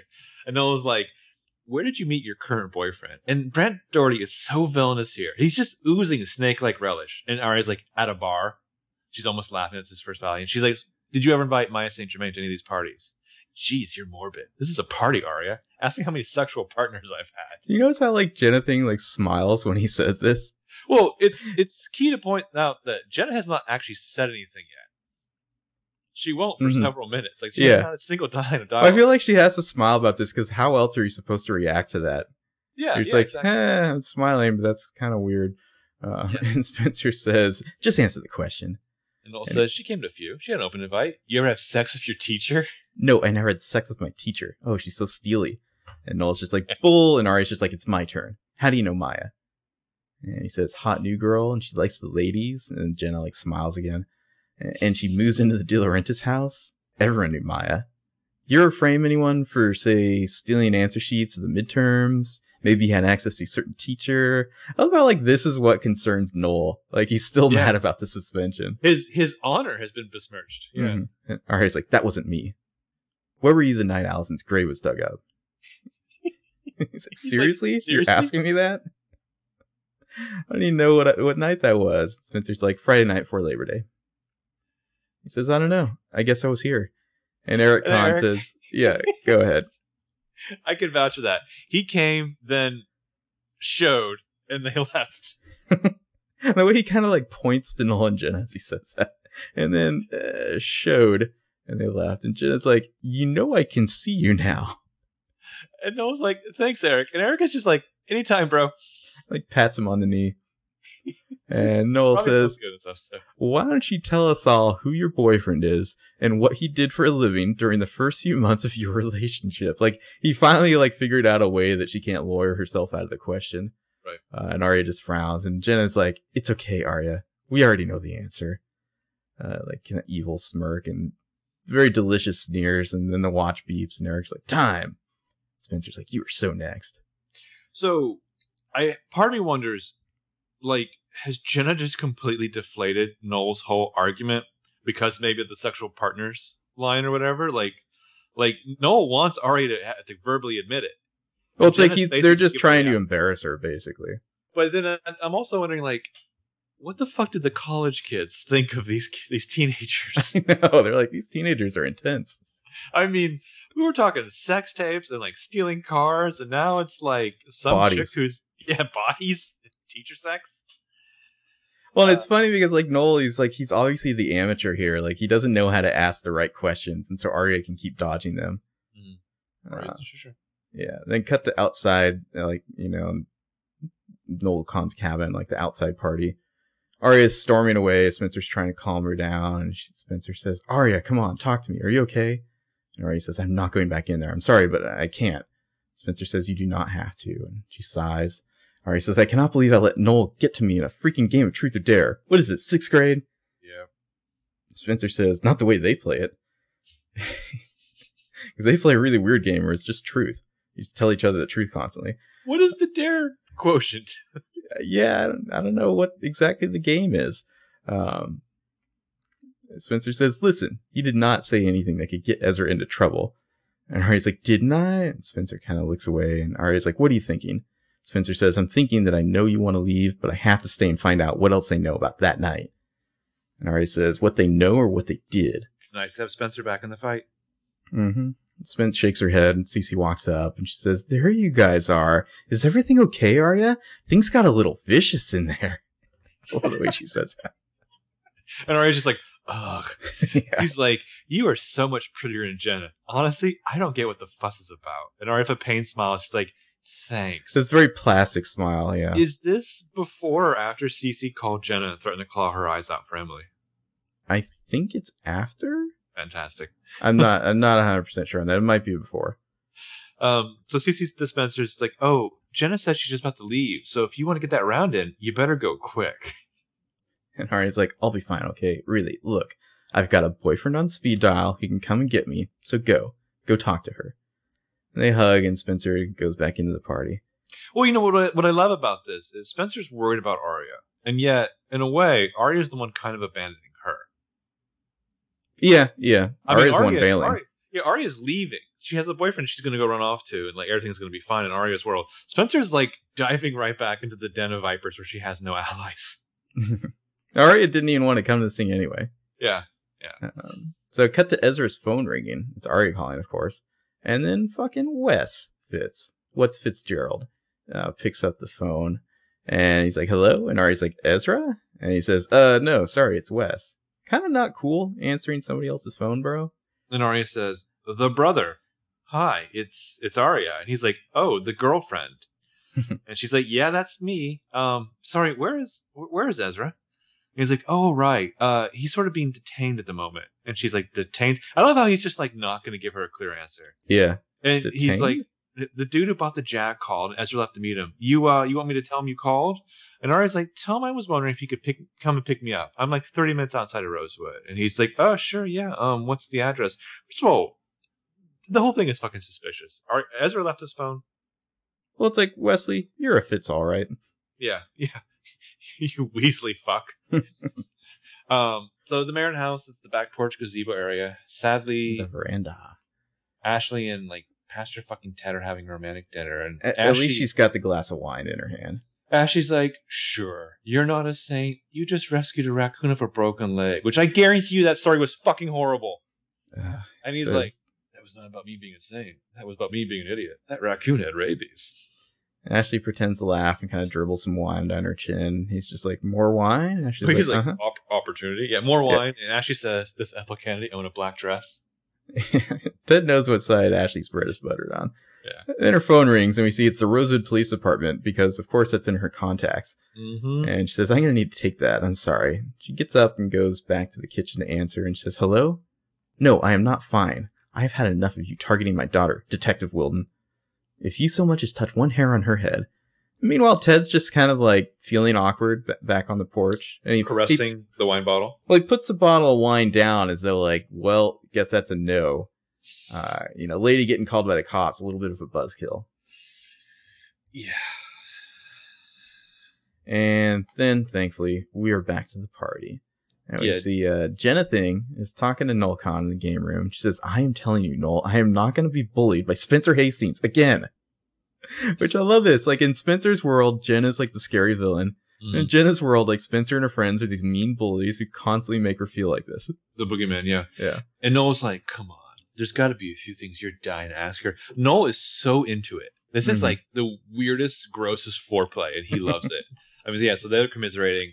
Um, you can also see a couple full on making out in the background. Oh, yeah. And then uh, Spencer comes down to the stairs into the game game room here, and we get this really cool tracking shot that kind of like zooms in on her. Like, she's ready to play now. She has this uh, tiniest hint of like a confident smile at the edge of her mouth, uh, of her mouth now. And Jenna and Noel like turn in unison, like their best like soap opera evil glares here. Mm. Spencer struts right up to them. And she says, I heard you were leaving. Noel's just like, you heard wrong.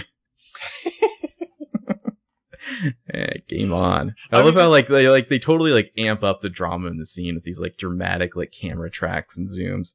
Well, I mean, different props, different setting. This is like a Western showdown. Mm-hmm. Um, Emily's bedroom. Emily's on her bed watching more Maya videos. In, I kind of like plot. Huh? I said, meanwhile, in the D plot. Yeah, I kind of like some of the lighting in the nighttime Emily bedroom scenes. But uh, do you want to read Maya's? Uh, yeah, sure. More more ex girlfriend blog vlog. Uh, Maya says, I think Emily has a very old soul. I feel it when I kiss her. I can hear clocks all around the world running backwards. If reincarnation exists, then Emily was once Cleopatra. Actually, no, I think she proves reincarnation is real. You can definitely trace her back to the pyramids.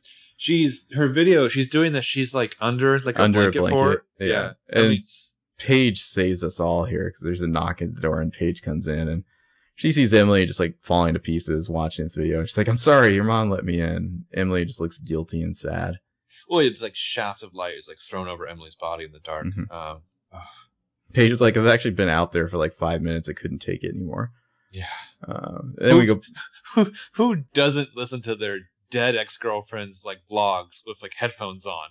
God damn, that's loud yeah. too. I mean, like the emotions are all real here and whatnot, but it's just like, we're having so much fun with the con game right now. Yeah. It's like, can we just get back to that? It's, it's a, such a strange juxtaposition. Mm-hmm. Also, I can hear clocks all over the world running backwards. Oh, it's like, Maya, you're the worst. So, uh, back, so back to the con game. Yeah, Jenna's up first. She's like, why is your mother defending a murderer? So she's like, because she thinks that Garrett is Garrett's innocent. Maybe Maya's murder is still at large. Well, she kind of looks at Noel when she says that. Yeah. Jen's like, you don't think it's because he started dating your sister? So she's like, I think you're going to have to wait your turn. Well, you told us about Emily. You never mentioned that Noel was with you that night. What else did you lie about? And Jenna looks around, like, sees that people are watching her. She sees that Cece is watching her. Cece in particular. I thought that was very interesting. Uh-huh. Jenna leans closer, kind of clears her throat, and she's like, you know what mutually assured destruction is, right? You promised me something the day I told you about Emily. Are you going to keep that promise? And I want everyone in the, in the crowd to be like, uh, bullshit. Yeah. This isn't, this isn't like inside joke, truth or dare. And so she's like, where did you find Emily? So Jenna's like, it's funny. I'm starting to wonder where she was when you found her. Spencer, Spencer says, just answer the question. And Noel's like, we were trying to help your friend, okay? We saw her at a diner, drunk off her ass. Well, Jenna's like glaring at Noel for shooting his mouth off here. It's like, uh, the adults are talking, Noel. Yeah, yeah, seriously. It's Noel's Brad Bramish here. Yeah, and Spencer's like, okay, so you found her at a diner, not in the middle of the road? And Jenna's like, well, the drunk off her ass part is true. You get her that way? And Spencer says, no, did you? And Jenna's like, no. So why did you lie? Spencer uh, says that, yeah. Yeah. Jenna's like, I lied because I was trying to protect someone. Isn't that why you lied about your parents' lake house? And Spencer looks concerned, and Jenna smiles and laughs. She finally got her cut in. Mm-hmm. She's like, don't worry. That was rhetorical. This isn't. Where is the video? And Spencer's like, what video do you mean? There is more than one. Mm-hmm. Which I was like, LOL. And then I was like, ew. Um, Jenna's like, you know which one. Where is it? Spencer's like, it's safe. And Jenna's like, where? So she says, I want to know where Allie's body is. And if you can tell me that, you can have all the damn videos you want. And yes. Then, of course, the timer beeps. Jenna's saved by the bell. Oops. Time's I love up. The, I love the way this scene is shot. There's these really great like close-ups in profile as they're like kind of getting more and more serious. Mm-hmm. Completely talking over the heads of like Eric and Noel and like everybody else who's watching, just wondering like, what the fuck are these chicks talking about? Like secret videos and like, where's the body? I would just quietly leave the party now. Yeah. This is scary. It's not going to go in a good place. Um, after the commercial, Spencer's just like cold winters, but they got a great transit system. Yeah. Aria's outside at the party waiting. Looks like Ezra's car is pulling up. She smiles. She waves. But it's not Ezra driving. It's Wesley. And he's Wait, like, one, hey, one, hop one, in. One quick thing about that last scene. It is interesting. Like, you see their their dueling motives there. They're so paranoid of each other, but for totally different reasons. Mm. Uh, like, Spencer's, she's kind of barking up the wrong tree here, I feel like. Mm-hmm. Like, the kind of the same way that Noel was. Like, she suspects Jenna has something to do with that night, but really Jenna's just paranoid about the video and, like, where they are. Yeah. Um, I but, mean, I mean, it's because Jenna's always, like, mm-hmm. the so, like the shadow hanging over them. Mm-hmm. Um. So, yeah, back to uh, Wes pulling Wes pulling up and uh, having uh, Arya hop in there. And she's very suspicious. She's very unimpressed. But, uh, you know, twin theory. Arya and Hannah are both surprised by people driving up, people they were not expecting who want them to hop in. There you go. And Arya's like, well, what are you doing here? And Ezra's like, well, Ezra's really busy, so. And she's like, first you take his phone, then you take his car. What's next? You, Arya. Actually, don't answer that. And mm-hmm. she gets in the car, and he's like, like, following perfectly along with her. He's like, you mind if we grab a bite on the way? And she just, the look she gives him. Well, it's funny how she can be so perspect- uh, uh, perceptive about manipulative dudes as long as they're not Ezra. You know? Yeah. Yeah. Uh, so then we're going to go back to the alley where Caleb is still trying to calm Hannah down. And he says, what about Myatt's website? And Hannah says, Caleb. And he said, if we figure out who killed Maya, then we can figure out who A is. Actually, you cannot. Yeah, I'm not going to go down this road with you. Hannah, this could be somebody that you that's really close to you. Another Mona. Are you prepared for that? Like Ren. Psych. Yeah. Caleb, this isn't easy for me either, all right? I have missed you so much. It's making me stupid things, crazy things. Hannah, you're talking to the guy who just kidnapped his own girlfriend. And you know what? For the record, I am going to help you stop A. And I'm not asking you for your permission. And then they go in for some smooches there and, uh, he, like, kind of shoves her up against a steel girder, and they just, like, have, like, alleyway sex. Well, yeah, like, the, like pulls off her jacket, and I was like, are they going to fuck in the dirty city? I mean, I think they do. They're headed in that direction. Halo people, there you go. Mm-hmm. There's also, like, this, like, weird guitar riff, like, love theme on the soundtrack. Possibly done by Tyler Blackburn as well. There should have been, like, uh, like the eighties, like, saxophone starts playing here. Yes, yes. Well, then we, uh... you know, it's funny you mentioned the eighties saxophone because there's like some like old school like sex uh, cinematography imagery coming up later that's like totally out of place. Yeah. Um, so we go back to the party. Cece walks out with Eric from like this side room, like laughing and fixing her hair. And she's like, well, figured that out finally. And Eric's just like, oh man, excuse me. And Spencer rushes like, what the fuck are they talking about? I don't know. But it's like, it's good like dialogue to make you think that like, they have their own weird history, and Spencer says, hey, I've been looking or, for you everywhere. Or I think I want to say that the few things I remember from the first time we tackled this episode was I think we both figured they had just had sex.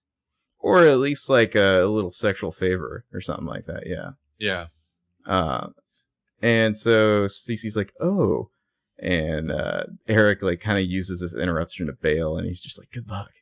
And Cece's like, okay. Like she's kind of like, it's very much this, like, you know, we just did something and now you're bailing on me, I feel like is, like, the, the expression. Well, she's thinking to herself, here's some debts I have to repay later. Mm-hmm. I'm yeah. A. Yeah. And she says, here I am. What's wrong? And Spencer says, what's wrong? Arya left. I don't know anybody at this party. You're my ride and I couldn't find you anywhere. And Cece's like, I was a little preoccupied. And Spencer's had enough. She's like, okay, why did you really bring me here? There's no UPenn guy who works at admissions anywhere in this cabin.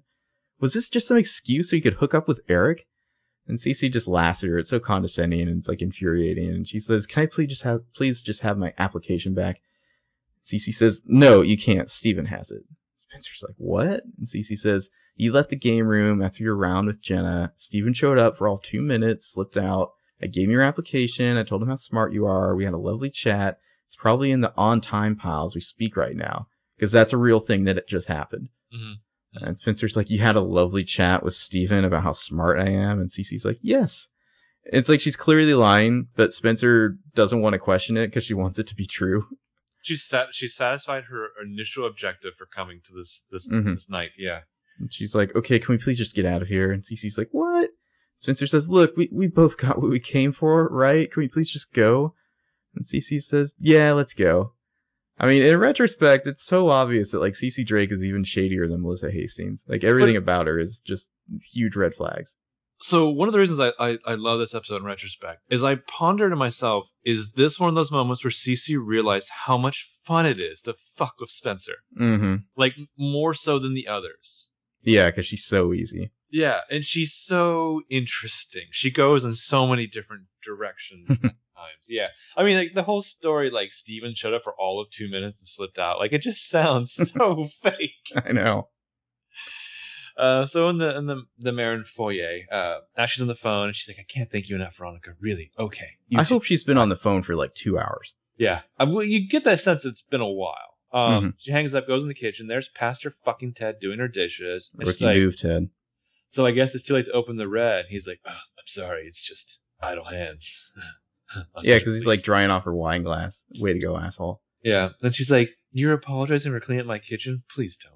I'm the one who's sorry. I ruined the evening. I guess you must may have gathered that wasn't my divorce. Law. Well, when she says, I ruined the evening, he just nods.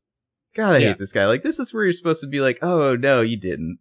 Like, it's yeah. only polite. No, no. You she dick. says, you gathered that wasn't my divorce lawyer. And then he throws it in her face like, I've got one of those. They don't usually call at nine at night asking about blood tests. Way to eavesdrop, dick. But I can only imagine how happy Ted's wife is to be free of him. Mm-hmm. I said. Oh, yeah.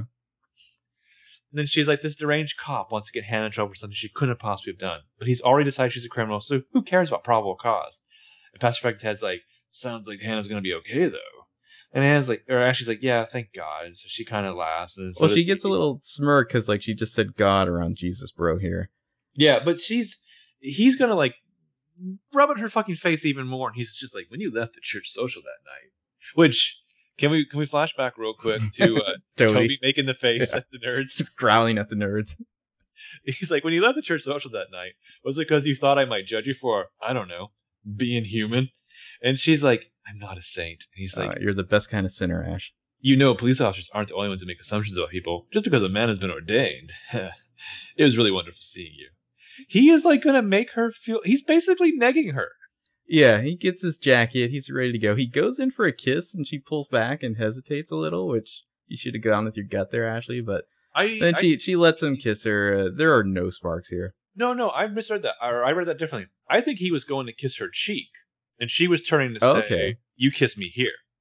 Yeah, I can kind of see that, too. I mean, Ted... Uh... Which is sadder. I don't under... What the moment the moment she says, coffee sounds great, I was just like, Ashley, I don't know who you are.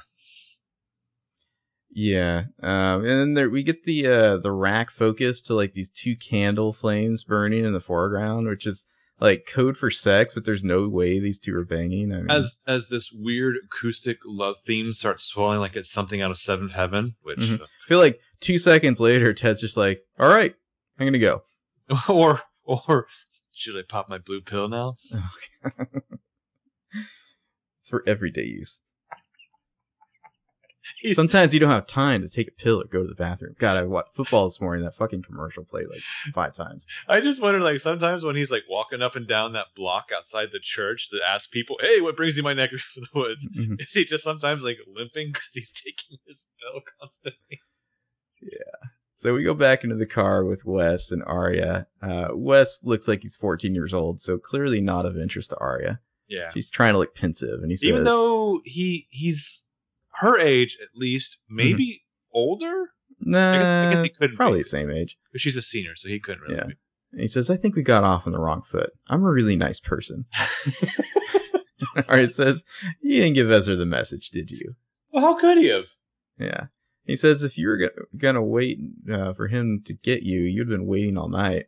I was just trying to help. Because, you know, you make deals to buy Jags in the middle of the night. Mm-hmm. That's a real thing. Mm-hmm. And Arya says, yeah, like you were trying to help out with the car, and now you're trying to help your mom get him to buy it back.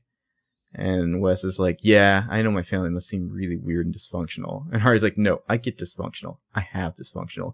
You people are hostile. You're throwing money around. I mean, these are people's real lives. You know that, right? And Wes says, so he told you about Maggie? And Arya perks up. Clearly not, but she doesn't say anything. Mm-hmm. And Wes just expositions here. He says, I didn't even find out until recently. I was pretty young when it happened. Ezra gets her pregnant, wants to do the right thing, and then my mom shows up with her magic purse strings. Whoosh, there goes the problem. And Ari's like, what do you mean, there goes the problem? And he's completely oblivious. He's like, Mom made sure, you know, she took care of it. Well, Arya's stunned face, like, you can't do that on network T V. He finally looks over and is like, Ezra didn't tell you about that, did he? And Arya's like, no, he did not. I mean, be honest, Wes, you were sent here by your mother to make sure Arya heard this story. Yeah, yeah, yeah. And Arya's like, is there any way you could just try this thing a little bit faster, please? And she's just shocked and stunned now. Then we go to the D-plot. Emily's room. She stopped crying, talking to Paige on the bed. Emily says, I'm sorry. This isn't the way I wanted tonight to go. I like, so Paige was supposed to come over, right? And then she just got all sad. I think that's the implication here. Yeah, I don't know. I don't know at all. I think uh, I think she said something to Hannah earlier about Paige coming over later. That's right. Yeah, they were going to meet up later. Um, And now she's spent this whole date yeah. like, talking about... Emily mine. says, I shouldn't have put this all on you. I just found out about her website. This is the first time hearing her voice. So, Do you want, do you want yeah. to read this Paige part? Sure, sure. So, so Paige... so Paige, I think, is smart enough to know that you can't. she can't really comment on Maya. Like, mm-hmm. So she talks about her own story, you know, to, to relate. Like, my grandfather passed away when I was fifteen. He had this outrageous sense of humor. I mean, he would do anything for a laugh. Last spring, my mom was cleaning out the basement. She found this old home video. My dad had brought her a camcorder for Christmas. Everyone was passing around and being silly. By the time it got to my grandpa Allen, he just mooned the camera. They both start laughing. And she's like, we're talking seventy-year-old man butt, full frame, and there was a tattoo. And Emily's like laughing. Oh, my God, stop. And Paige is like, it was a tulip. And Emily's like, oh, that's amazing. And Paige is like, yeah. And they just burst out laughing. That sound. It was like he was in the room. It was spooky, actually, but also... really good. Also really good. Yeah. Paige so they, crawls yeah. over to sit next to Emily, and Emily kind of leans into her, and Paige strokes her hair, and Emily says, I don't want it to keep hurting. Paige just kind of kisses her head, and they cuddle. I think from now on, whenever I have to like talk to somebody who's grieving, and I'm expected to display some human emotion, I'm just going to pass off Paige's grandpa story here as my own. It's mm. like It's like the perfect story to just like get you through that moment, you know? Would you change any details or just verbatim? No, just verbatim. We're talking seven-year-old man butt, full frame, and there was and a tattoo. tattoo. People are like, oh, my God, stop. Yeah, I can, I can see it. I can see yeah. you doing this. I would love to see you doing this. We need to find you a grieving person now. Yes. So uh, Ezra's place. Yeah. Oh, yeah. Ezra's there unlocking the door like he's just gotten back. Arya comes around the corner and sees him. She's in confrontation mode. She's like, good, you're back. And he's like, hey, I left my phone inside. On purpose. So you couldn't be in contact with me. And Arya's like, yeah, I know. I called you for a ride and Wes picked up. He told me about Maggie. I love how she just, boom, right out with it. Well, he's just like, sigh. Like, it's rough, man, having to tell your high school girlfriend about the girl you impregnated back when you were in high school. And he's like, yeah, come inside. And she's like, I can't. He's like, you can't? And she's like, I need to know what happened. And so indignantly, Esther's like, well, I can't believe that Wes would tell you that in the first. And she's like, he thought I knew, Ezra. He thought we were the kind of people who told each other things. And so did I, even though I lied to you constantly. Mm-hmm. So I need to hear the truth from you right now. And I was, this is what I'm telling you. I was so wrong because I thought you really didn't see the duplicitous, always scheming side of Ezra until the book. Mm. But it's here. Well, you see him like, a couple times he like he's about to speak and then he hesitates. You can see him like he's trying to figure out how he can frame this. Well, he's like, and what's he, he the keeps, version? Yeah, yeah. Arya sees, but she sees that she sees it in his face and she gasps because that's there's the monster there, and she starts to storm mm-hmm. off. And he chases after her, and just imagine how much Ezra's neighbors hate him. Yeah. He's always sneaking his high school girlfriend over and then having fights with her loudly in the hallways at night. Wait, no, Ar- Arya, Arya, wait. Right, I have lied about her. a lot of things. Yeah. uh, she, and Arya's like, you them. got someone pregnant in high school? The like, neighbors are just like, oh boy. He's like, technically, it was the summer after graduation. Arya says, Maggie, what happened? And he's like, my mom happened. Because now it's all about Ezra and yeah. his tragedy. And Arya nods. Like, you can see the gears spinning. It's like, she, she wants this not to be the disaster she thought it was. She's trying to rationalize it. And he sa- Ezra says, she and I always saw things differently for as long as I can remember. But I was scared. Maggie was scared. We thought she could help. I told her about Maggie, and she said that she'd she'd handle it. eighteen years old and pregnant, and here's this woman telling you how it's going to be? And Ari's like, your mom offered her money? Ezra says, she was determined to keep me on track, and that didn't include me becoming a father at eighteen. Ari's like, wow. And Ezra's like, that's one word for it. I was going to go to Vassar, but then suddenly that became too close to home, so I transferred to Hollis, and I became a Fitz. And Ari says, and Maggie? Ezra says, there were terms involved with the money. They included never talking to me again. And Ari grimaces, and he's just like, please come inside, please. And she stares at him for a while and makes him sweat, then she relents and says, okay. So she walks past him, and it's like he's he knows how close he just came there, you know, like breathe a sigh of relief. So if the Maggie story was true, exactly as it was laid out there, as Ezra supposedly thinks it is, then I feel worse for Maggie, because not only is she going through the same thing, but she's the one who's bought off and left alone and, mm-hmm. and discarded for money. Now, this is um, Ezra's tragedy. But Ezra makes it about himself. He's in this predatory relationship with Arya, telling her about another young woman that his horrible family occurred to, mm-hmm. making the villain of the story another woman, his mother, partially because he he knows that'll play with Arya. Like, that's one of the things that always strikes me about the patriarchal villains of P L L. They have they have their versions of the of the story, the reasons, and they they'll tell you these horrible things because you'll buy them. Like like uh, like Sarah Harvey said, like, this is what happens to little girls. Yeah. It's like that that way that society's told you this it's going to be. Is just, that how she says it, or does she say like, this is what happens to little girls? That's exactly what happens. Oh, I can't wait to have her back on the show.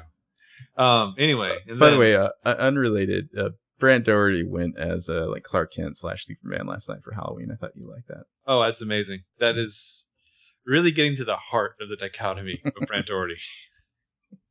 So then uh, I think it's time for some more Tyler J. Blackburn j- yeah. uh, jam montage here. Yeah. Spencer's taking off her earrings at home. She's kind of staring out the window. Can we, can we talk about the lyrics? I mean, we we gave so much time to Maya's fucking lyrics. Let's talk about some real like poetry. The stars are shining in your eyes. Well, all the wreckage lays a burn. Could we find a place beyond the light? I'll be here when you return. Wow. So Spencer... Tell me that's not better than all the clocks are running backwards. Your Cleopatra reincarnated. Yeah, Spencer gets out her phone and dials, and she says, hey, um, I just called to say I miss you. I'm worried about you. I just really miss you. And she hangs up. I mean, Troyan is great in the scene and all, but I think what it's really the Tyler Blackburn song, Find a Way, available on iTunes, that elevates it to the next level emotionally. And she puts a palm on I, her forehead I, and closes I, I her think, eyes. I think that you're not discounting the fact that, like, she's not having to play off of Toby. That's true. Uh, so her email chimes, and she gets up and goes it's over. Wow, chime, too. Yeah. Email from UPenn Admissions. They got the application. They totally wanted to let her know in the middle of the night on a weekend. Mm-hmm. This email probably has like a virus embedded in it or something. Spencer, this is a little suspicious.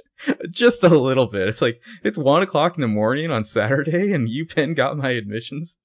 That's real. Stephen had to rush back to the office. Yeah. They put it on that on-time pile. Yeah. But now she's a little happy and hopeful. You know, she gasps and cries a little bit. Um, and then it's time for the A-tag. Yep. Yep. We see th- there is so much character in this A-tag. I am fascinated by it because it's like, what, forty-five seconds of screen time. They really want you to know this lady's a crazy cat lady. They really do. She's a landlady at desk. She's Missus Pillsbury, according to her nameplate. Her nameplate talk- has a little cat on it, too. Yeah. She's talking to A or, or, you know, whoever, P O V camera thing. A is looking, as she's looking for something she can't find. Just a moment, dear. I should be right here. I think you'd be happy with the unit. Um, she's looking around at all the fucking cat pictures. There's a cat sleeping on a pillow in the corner. There's like, we see A with black gloves picks up like a little cat figure off the desk.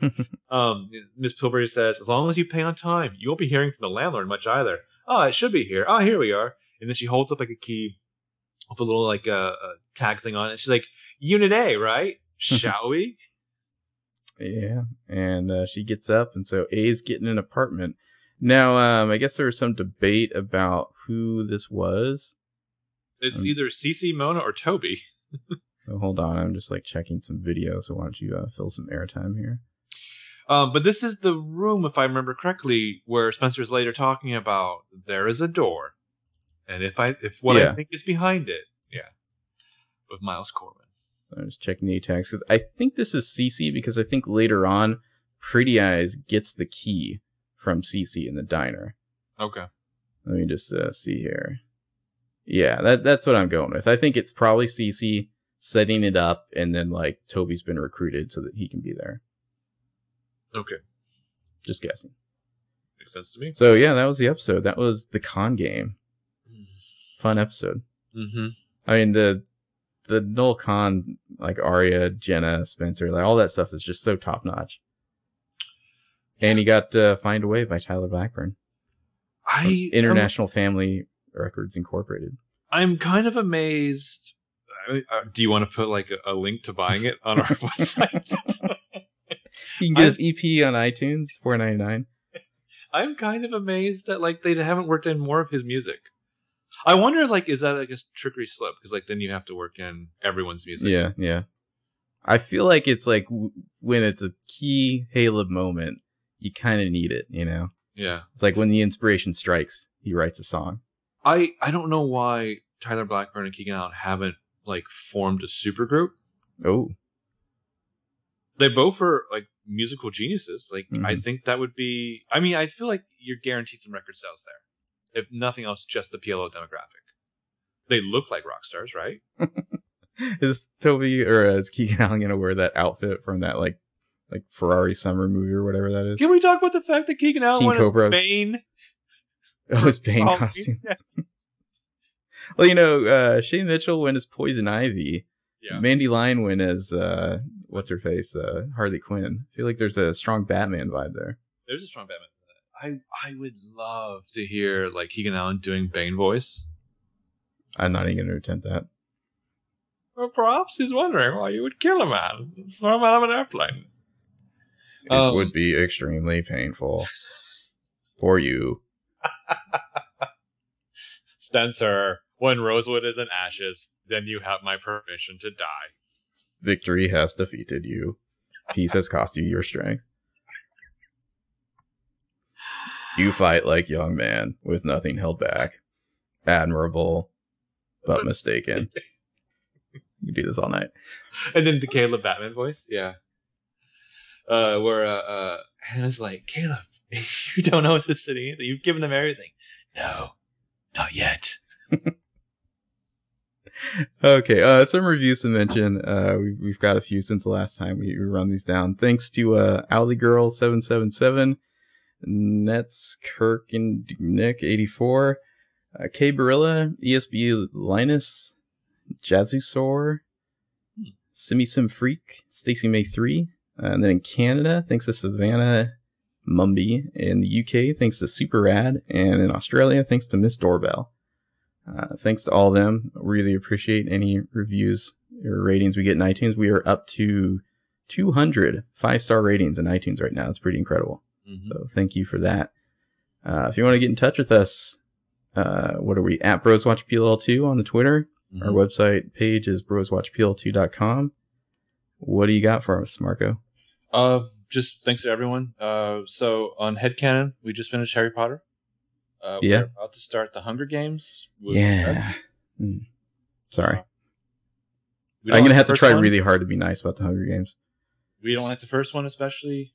I think we're a little more positive about the second one. Mm-hmm. Enjoy like the, the first books. two books. Yeah.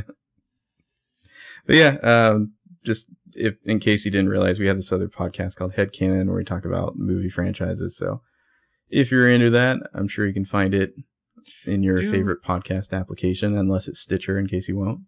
Um, so we still have like, feels like seventeen months until P L O returns. Do we want to do another one of these episodes? Well, there's that like special coming up in a few weeks, but yeah, I mean, we probably have time for at least one more. Now, um, do we want to pick one, or do we want to have people pick one for us? Um, how would we have people pick one for us? I feel like we just like get suggestions for like ten different episodes. Um, I would, I would just say, find us on social media, pick an episode from the first two and a half seasons. Yeah, like first, first, like after. Three like when we get into three B, I think we started doing them pretty much like we do them now. So there's probably not much value in us revisiting those. But um, you know, and we'll just we'll just tally people's suggestions, and whichever one after I don't know a certain period of time is the most. Yeah, huh? We'll uh, tally them all up, and then we'll do S two E twenty-four anyway. Just kidding. Actually, it should be S two E twenty-five. Um, yeah. But yeah, that was the con game. Thanks for listening. Just, you know, checking in in the off season. Mm-hmm. Thanks to uh, Cabernet and A, who always managed to like mention us, and I listened to the podcast like two weeks later, so I, I never have time to respond without it being weird. Uh, I'm a little behind myself. I'm very intrigued to hear about Turkish P L L. Oh yeah, yeah. The uh, I don't know. Is that did they do like? Is it an ongoing show, or is it just like a, a quick little like mini series or something? I'm not sure. Two questions about Turkish P L L. Yeah, is mm-hmm. it still going? Is it still happening? Um. Are they hiring? I mean, I feel I like you, could... you might need to speak uh, the local language. I don't think I would. No. Um, if you're out there, Turkish, I Marlene King. Mm-hmm. We're available. Yeah. All right. Well, uh, yeah, we'll be back. Uh, you know, a month or so, probably. We'll see. You never know what happens. But uh, if you want to hear us continue to ramble on about stuff, check out Head Headcanon. Till then, bye-bye. Bye.